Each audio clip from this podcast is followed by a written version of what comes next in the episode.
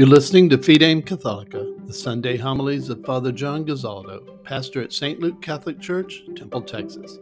This homily is from the 31st Sunday in Ordinary Time and is titled, Don't Forget Who Your God Is.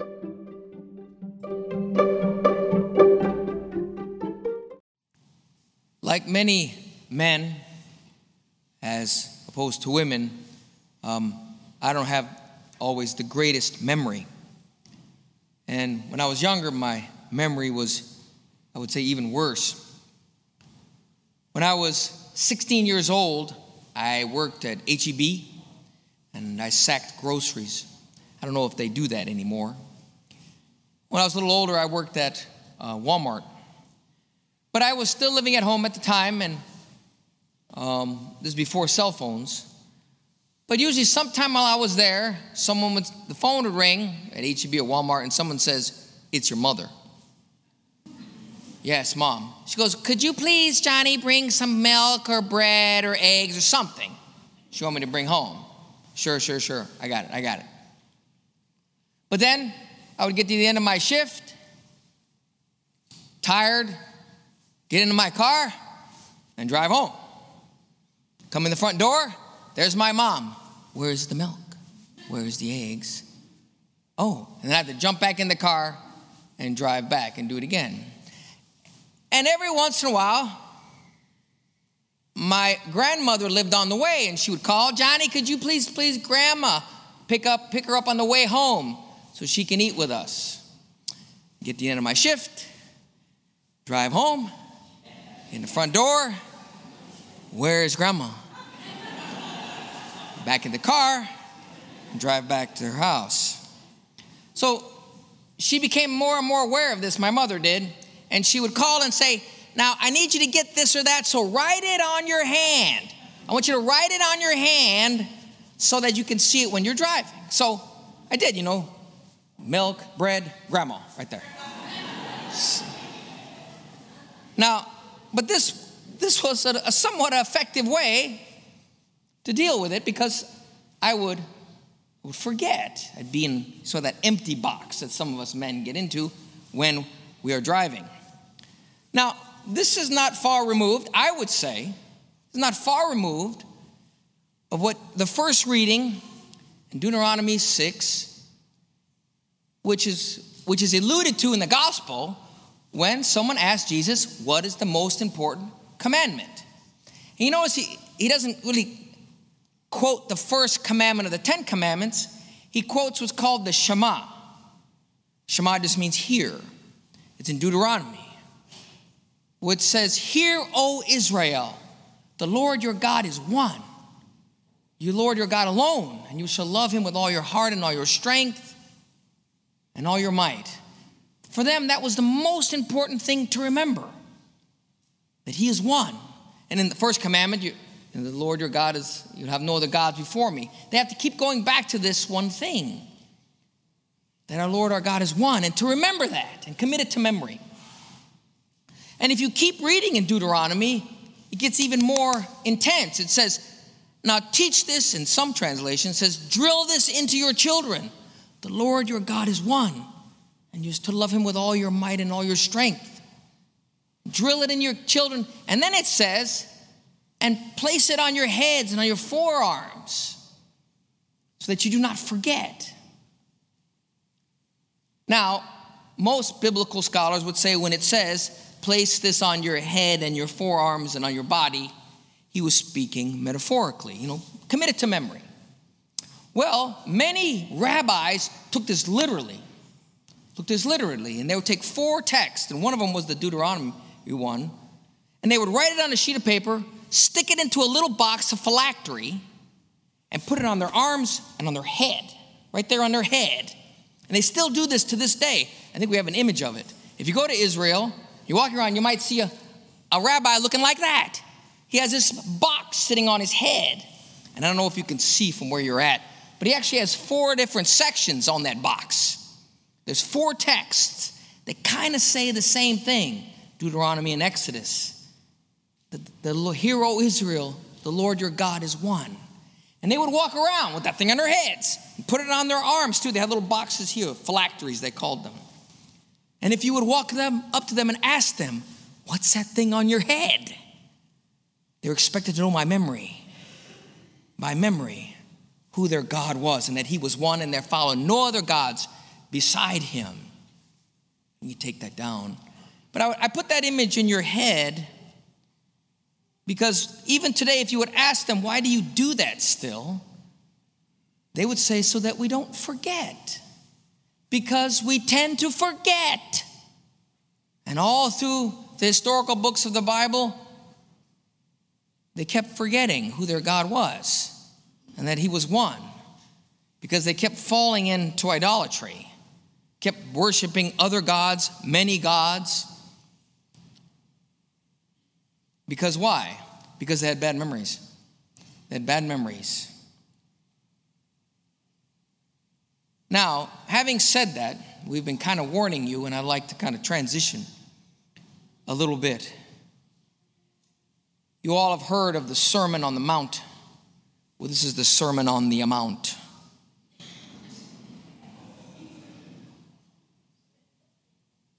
Because the church asks us to give our time, talent, and treasure to the church, to God. But one of the other things, besides the Shema and the Ten Commandments, that was important to the Israelite people was tithing. So let's talk about tithing for a second. The church and even the Jewish people never said you must give 10% to the church, even 10% to the synagogue. They would say the first 10% of your fruits belong to God. They belong to God. And some of you, I'd like a show of hands, who's received this little thing in the mail? Go ahead, put your hands up. Okay. Me too, me too. So I'd like to talk about that for a second. Because, once again, these are, all you have to do is 10% to God. Now, what does that mean? What does that mean? I would say if you give 1% of your time, talent, treasure to the larger church, it goes a long way. Like I said, when I would write things on my hand, it went a long way. If you do the math, most of us are awake each day for about a thousand minutes if you get seven or eight hours of sleep. If you commit 1% of your day to prayer, it's about 10 minutes. That can change your life. 10 minutes a day of silent meditation can change your life. Now, some of you may say, Well, Father, I give more than 10 minutes. Well, good. Some of you have children, and that's like impossible. Some of you have small children. You probably think, What does 10 minutes look like? I stay with my, my brother in law and his wife for about a week, and they had three little ones. I had to go hide in the closet to get my prayer time done. But also, when it comes to giving to God, what does the church generally ask us to do? Once again, it's not something we, we write as a firm number, but if we take the 10%, the church has never said you give 10% to the church. Never asked for that. If people who are generous, that's great. But generally, we've often asked for 4% to go to the church, your local church, that would be this, and then 1% to the larger diocese. And what is that for? Well, that's what the, the CSA is about. Now, they put out this little, this little three part thing, and they ask you to, to fill it out. I tore it already apart. And to make a little pledge, a name, pledge. And if you want, you can put, I already pledged, leave me alone and put it in the box. Or I'll talk to you later. I'll put it in the box. So I don't have anything right now. You know, but at least there's a box back there that we're going to put these in. But we would ask you to look at your own time, talent, and treasure. And remember that what the church is asking for is just 1% to the diocese, to the larger church. Some of you may be able to give more, some of you maybe not. But you might be asking, well, Father John, that's your math is a little funny. 4% to your church, 1% to the diocese. Don't we have another 5%? Yeah, Well, that is, I would recommend, and the church recommends, that you find some charity that means something to you. Some local, like we have here in Temple, we have many things that give to the poor.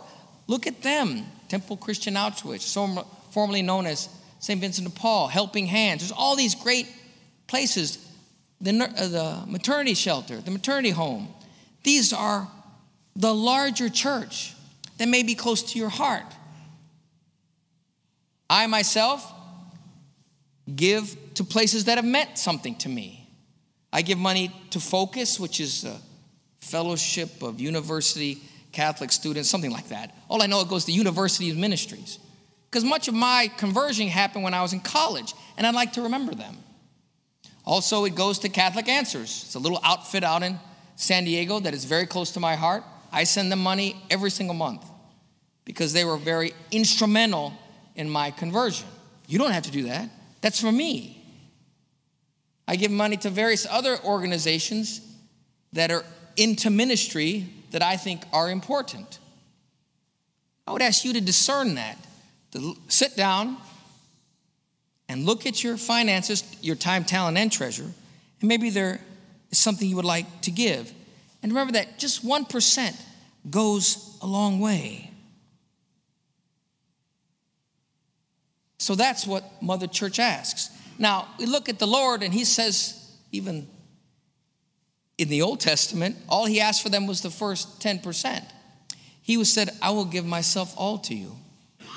And as Catholics, we believe that Jesus pulls that off here in the Eucharist, which he gives himself all to us. Now, the assignment for this week has been to try to memorize one, just one, verse of Scripture. You think, well, I memorized many. Well, just try another one because one goes a long way. Just one. One percent goes a long way. You don't have to write it on your hand or write it on your head, but write it somewhere. Write it somewhere. And why do we write it somewhere, especially for us men? Is so that we don't forget, because we tend to forget.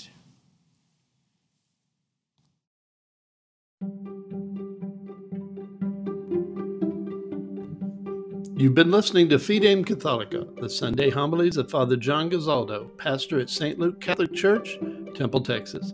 Be sure to subscribe to this podcast as new episodes will be released frequently.